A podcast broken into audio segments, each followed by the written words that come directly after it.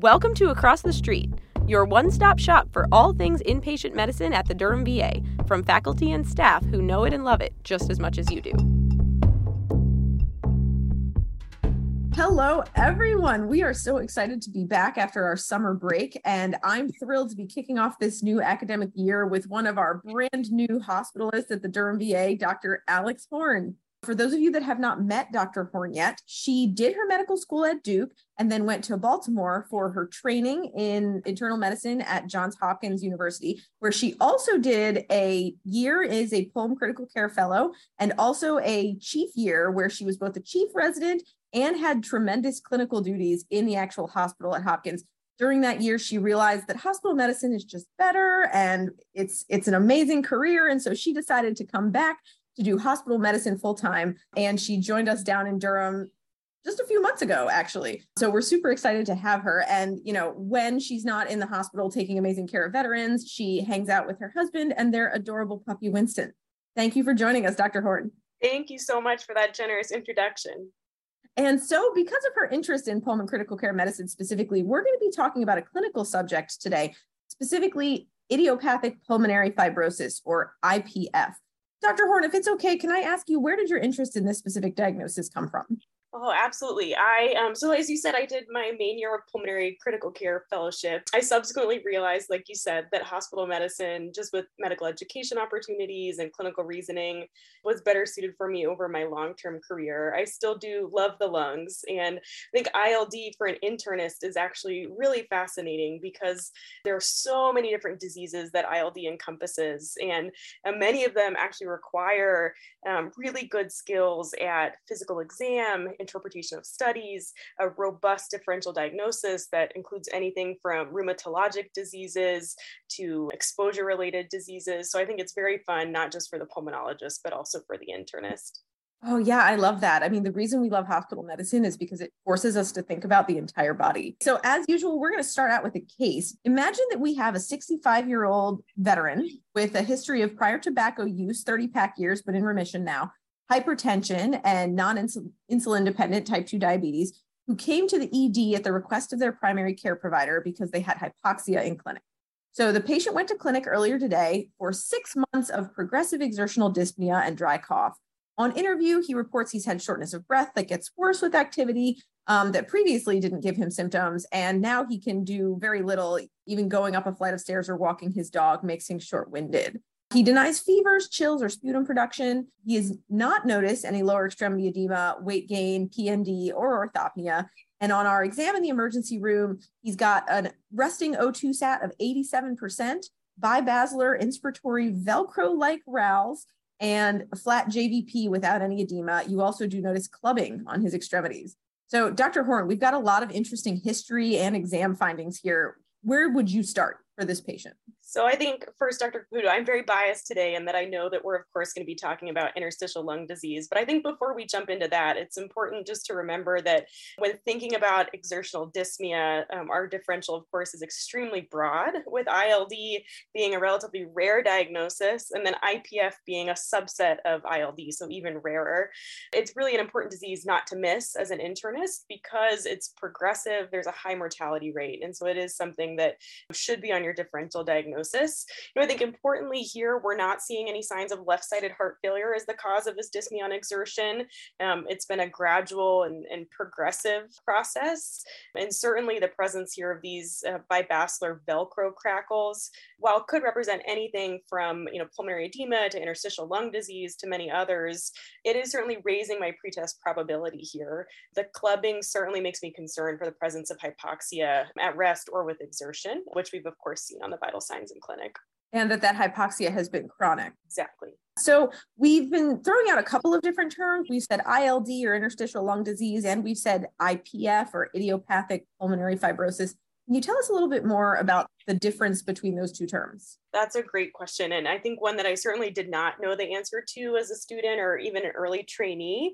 Uh, but when we're referring to ILD, we're really referring to over 100 parenchymal lung diseases. And then we group these diseases together based on some similarities in their pathology, their clinical findings, or imaging findings. And some of those things include PFTs that are often show restriction with a low DLCO. You may see fibrotic findings on CT characteristic exam findings like we see here, such as the inspiratory crackles and resting or exertional hypoxia. IPF, though, is a specific type of ILD. And even though ILD can be very intimidating at first, just due to the sheer number of diseases, I think the easiest way to really break it up is into big buckets. And so when we think about ILD and these hundreds of different diseases, you can really break it up into five key categories. Each of these categories represents about 20% of cases. One of them is connective tissue diseases, another sarcoidosis, hypersensitivity pneumonitis, the idiopathic interstitial pneumonias. And this is where, as a trainee, I think it's the most overwhelming because this is the alphabet soup, things like IPF or COP or NSIP. But the most important one here and the most common is idiopathic pulmonary fibrosis or IPF, which we'll be talking about today. And then that fifth category is really um, sort of a large bucket of exposure related ILDs. So that might be drugs, common things that internists use might be something like amiodarone or other occupational exposures like coal miner's lung or silicosis. Wow. So, with that broad of a differential, how can you tell them apart clinically? Like, what pieces of this story might make you suspicious for IPF versus one of the other types of ILD? So at this point in the case, you know, certainly many, many, many, many different processes are still in our differential diagnosis. But when we specifically think about IPF, there's a few things here that at least pique my interest right off the top. So one is his age is over 60, as well as his male gender. These are more common in IPF. IPF almost exclusively impacts those over the age of 55, and there is a three to one male predominance. There's also a strong association with cigarette smoking and IPF, though smoking can also predispose you to some other ILDs. Okay, so we've got some suspicion. Obviously, we're going to need to do some tests to confirm. So, this patient is in the ED. It's our job to admit them. Where do we start with diagnostic tests? Absolutely. So, this is a patient that certainly deserves some more workup, but I would get resting and ambulatory oxygen saturations, and of course, treat any hypoxia with supplemental oxygen and a chest x ray. My pretest probability at this point of ILD is relatively high based on the exam and the presentation, this sort of subacute to chronic progressive course in a gentleman that has no findings of left-sided heart failure and your exam really shows those Velcro crackles. So I do think we're probably headed towards a CT of the chest as well as some PFTs, but I would start with some of those initial studies. So what kind of things would you be looking for on the chest X-ray. So, you know, the chest X-ray again. So ILD represents over a hundred different diseases with many different patterns of imaging. But one of the commonalities is we often, not always, can see fibrotic changes. So I would be looking for things on a chest X-ray, such as sort of reticular nodular opacities that could suggest fibrotic changes. So if we saw something like effusions or focal consolidation, that might point us in a different direction and potentially spare that person a CT. So that's why we would start with the chest x-ray. Is that fair to say? Absolutely. Okay. But let's say we've done our imaging and we see some fibrotic changes. How do CTs change our management now? And so the CT is going to be really key here because the pattern of what we see is going to help us narrow that huge group of, you know, 100 plus diseases down into some smaller buckets. Particularly, you want to make sure you get a high resolution CT of the chest, which allows us to get very thin slices that best characterizes the disease. And in ILDs, you'll see different patterns. So you might see things like ground glass, you may see reticular opacities, honeycombing, you might see bilateral hilar adenopathy or traction bronchiectasis. There's very specific imaging patterns for IPF. UIP is a, an imaging pattern that is seen in IPF, but UIP can be seen in other diseases as well. And that all is to say that all IPF is UIP, but not all UIP is IPF. So when we say UIP by a CT imaging pattern, what we're really saying is that the imaging pattern shows a bibasilar predominant as well as peripheral predominant honeycombing, traction bronchiectasis, and reticular opacities. And so, for the residents who are listening to this, I would encourage you to go look at your curriculum website for an awesome paper from radiologists about all the different CT findings for all the different ILD diagnoses. So, go ahead and find that paper if you want to actually see pictures of honeycombing and traction bronchiectasis, like Dr. Horn mentioned. Okay, so we have an idea about why we want a CT scan. What about PFTs, especially since those aren't always super easy to get in patients? So PFTs here will certainly be helpful. And I think a good thing to remember for trainees when you're ordering PFTs is that we really want a complete set. So all three components. And that's to say that we want spirometry, we want lung volumes, and we want a diffusing capacity. In most cases of ILD, you're going to see a pattern of restriction, meaning that you're going to have a reduced F FVC, you're going to have low lung volumes, um, and you're going to have a reduced diffusing capacity. So you will have a low DLCO. Got it. Do you think that's a test that needs to happen in the inpatient setting? If you're working up a new interstitial lung disease, I would say that ideally you would try to get a set of PFTs. That, of course, is going to be dependent, though, on what's capable in your hospital. I think there's very few indications to get inpatient PFTs, but this is certainly one of them where I would strongly consider it. So it would be at least worth trying anyway. Exactly. So while we're doing our workup, what other history should we try and obtain from our patient to raise or lower our suspicion for what kind of ILD we're dealing with?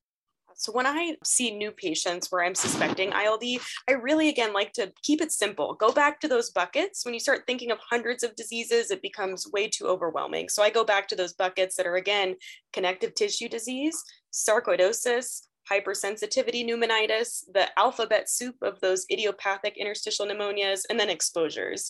So, with connective tissue disease, I'm really doing a nice review of systems for rheumatologic disorders. I'm asking about things like arthralgias or dry eyes or dry mouth. I'm looking for Raynaud's or skin tightening. I'm looking for rashes, muscle weakness. And really, what I'm trying to distinguish is does this patient have something like rheumatoid arthritis or myositis that might be associated with ILD? Family history, of course, is always important. So, is there a family history of lung diseases, autoimmune disease, or sarcoid? And then a really, really good medication and exposure history. So, I'm asking about any current or recent meds that are associated with ILD. Some of the big ones for internists to be aware of are amiodarone, methotrexate, and chemotherapy. And then any sort of other exposure. So, in the household or workforce that may predispose to things like hypersensitivity pneumonitis or an occupational lung disease some common animals or birds. So pulmonologists always love to ask about bird exposures, asking about different occupations like quarries or mines. But really, all of these, this can be a big list. And so, the thing that I encourage everyone to do when you're doing a new workup like this is to actually go to the CHEST ILD patient questionnaire. You can access it online and it's going to be in our show notes, but it's a really comprehensive questionnaire that goes through all the things I just talked about with your patient that they can fill out. Okay, so we definitely have a lot to do now. So, let's go back to the case. Okay, so we start off from the beginning with vital signs being vital, and we recognize that at rest in the ED, our patient sats are 87% on room air, and when they get up to walk around, they dip all the way to 81%. All of the other vitals are normal, and it requires three liters of oxygen by nasal cannula to get them to a safe oxygen range. So we get our chest x ray, we see those bibasilar reticular opacities. So we're triggered to get a CT of the chest. We get it done. It shows lower lung and peripheral predominant reticular opacities, honeycombing, and traction bronchiectasis consistent with the UIP pattern that Dr. Horn was talking about. So we managed to get inpatient PFTs as well. We find an FEV1 to FVC ratio of 0.85, an FVC of 50, 52% predicted, TLC of 61% predicted, and a DLCO of 42% predicted, which is confirming a pattern of restriction and a reduced DLCO. So we do that review of systems. We use our chest ILD patient questionnaire. We don't find any family history of ILD or autoimmune disease, and most of our questions about autoimmune disease or sarcoid features are negative. There's no occupational, animal, medication, or other exposures. So we don't have any more hints from our ILD questionnaire.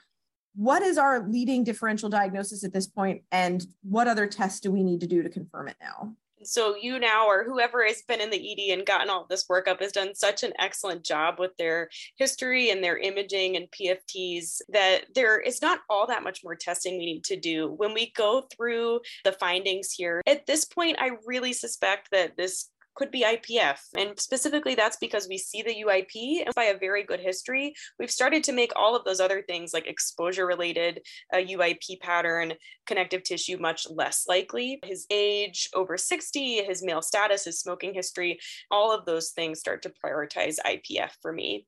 In terms of testing, again, ruling out connective tissue ILD is always important. Some things here make this less likely. So, one is you've done a beautiful exam and history that don't suggest connective tissue disease. In his case, um, myositis can happen in elderly patients, for example, as a paraneoplastic phenomenon. And sometimes lung disease might actually be the first manifestation, even before the muscle findings. And so, getting a myositis panel here is something I would do.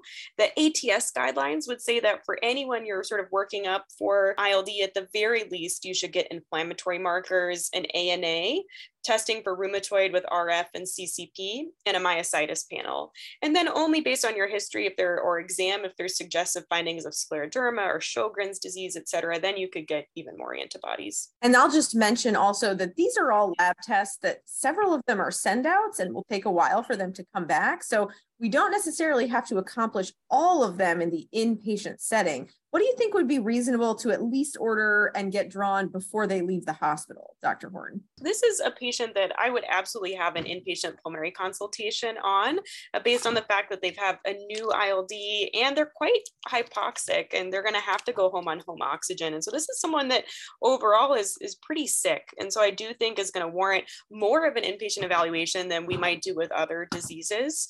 And so I would work with my pulmonary colleagues to see when you look at each hospital, which send outs to send, especially for things like myositis panel, but certainly as a non send out, you could get an ANA as well as some of the testing for rheumatoid. Okay, that's helpful. So we do a bunch of lab tests. We send out our, our autoimmune panel as well as a myositis panel. The autoimmune panel comes back negative. The myositis panel is going to take a while. At this point, we feel pretty confident that we've diagnosed IPF. Do we need a biopsy or a BAL to confirm that? Great question. And the presumptive diagnosis at this point would be IPF. When we talk diagnostically, the best thing for you to look at as an internist would be the ATS guidelines, so the American Thoracic Society. And we're going to include those in our show notes for those that just have more interest. But specifically in those that have definite UIP on imaging, and you've started to exclude all of those other causes based on history, et cetera, you do not need to get a BAL or a lung biopsy. And actually, specifically, the recommendations would say do not get them. If it's less certain your imaging pattern, for example, if it's only probable UIP, then you would consider a surgical lung biopsy or BAL. But really, as an internist, you should be doing all of this in conjunction with pulmonary because lung biopsies aren't without some risk, especially in patients that have more advanced lung disease. And so, this really should be a multidisciplinary discussion with pulmonary with thoracic surgery. So hopefully our pulm colleagues will agree that we can make a diagnosis of IPF without putting this patient through any procedures. What's the next step for this patient? What is his prognosis? What can we do for him? So, unfortunately, IPF is chronic and it's quite quickly progressive. The median survival is still just three to four years. I think importantly, there's not a cure. So historically, all the treatment has really been supportive. And so that includes things like vaccination, so flu, COVID, pneumococcal um, vaccination, oxygen, and then monitoring for things like development of pulmonary hypertension. Um, just in the last several years, we now have new antifibrotic agents. They do appear to slow disease progression. And in some meta analysis data, there might be a mortality benefit, but these really can be limited by cost and side effects such as GI distress. You do not need a biopsy in order to be a candidate for antifibrotic therapy, such as pirfenidone. But I think one of the important things here, at least from the data that we have now, is that even though we do see slower rates of lung function decline, These medications aren't miracle workers. And so it's not that we're, they've shown to have a huge mortality benefit or multiple extra years onto your life. And so even once you get your patient on these agents, it's still really important that you get them to a transplant center early. This is really relevant for patients that are younger, that have minimal comorbidities, because we know this disease is so rapidly progressive. There is no cure, and median survival is so low. If your patient is a candidate for lung transplant, you want to get them in and evaluated quite quickly. So, this patient's on a path now, or is there anything else we can do to support their quality of life? Absolutely. So palliative care referral really should be sought early. And even, you know, at this point, uh, if I were seeing this patient in the hospital, I'd be working with my pulmonary colleagues, would be coordinating outpatient follow-up, home oxygen, all those supportive things that we talked about. But along with that, palliative care referral now. Um, and that's really, we want to do that early again because this disease is so rapidly progressive and we want to be able to explore goals of care, explore symptom control. Another thing that I would do at this point is a referral to pulmonary rehab. And that's been shown to reduce dyspnea. It improves six minute walk times in those with ILD. Some other things that might be helpful as the patient develops worsening and worsening dyspnea would be thinking about opioids for air hunger. Facial fans have a little bit of data in providing some symptom relief too for shortness of breath. So there's things that we can do for them in the hospital before they leave, even as simple as getting them a fan, and then we can get referrals to other places also. Dr. Horn, tell us how this patient ended up. So this patient was diagnosed with IPF. They ended up being referred to pulmonary medicine at a transplant center and palliative care right off the bat. They were started on supplemental oxygen before discharge, and they were referred to pulmonary rehab on discharge as well. They did get started on an antifibrotic agent, so the patient was started on pirfenidone. And as we would expect, the, his lung function unfortunately continued to decline.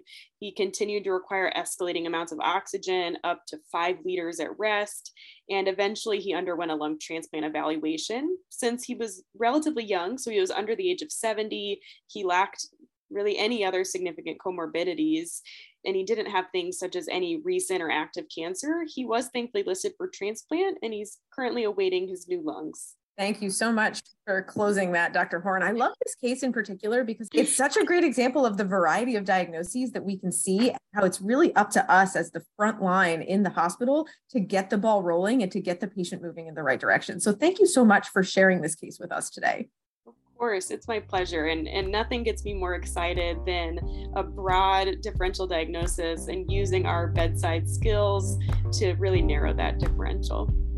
Well said, Dr. Horn. So, thank you so much to Dr. Alex Horn for joining me today in our discussion about the diagnosis of IPF. Um, for those of you that want to see the references that we talked about today or just learn more about how to diagnose, diagnose and to treat IPF, look on your curriculum website for links and uh, documents to all the things that we talked about today. And as always, the views and opinions stated are our own and do not necessarily reflect the views and opinions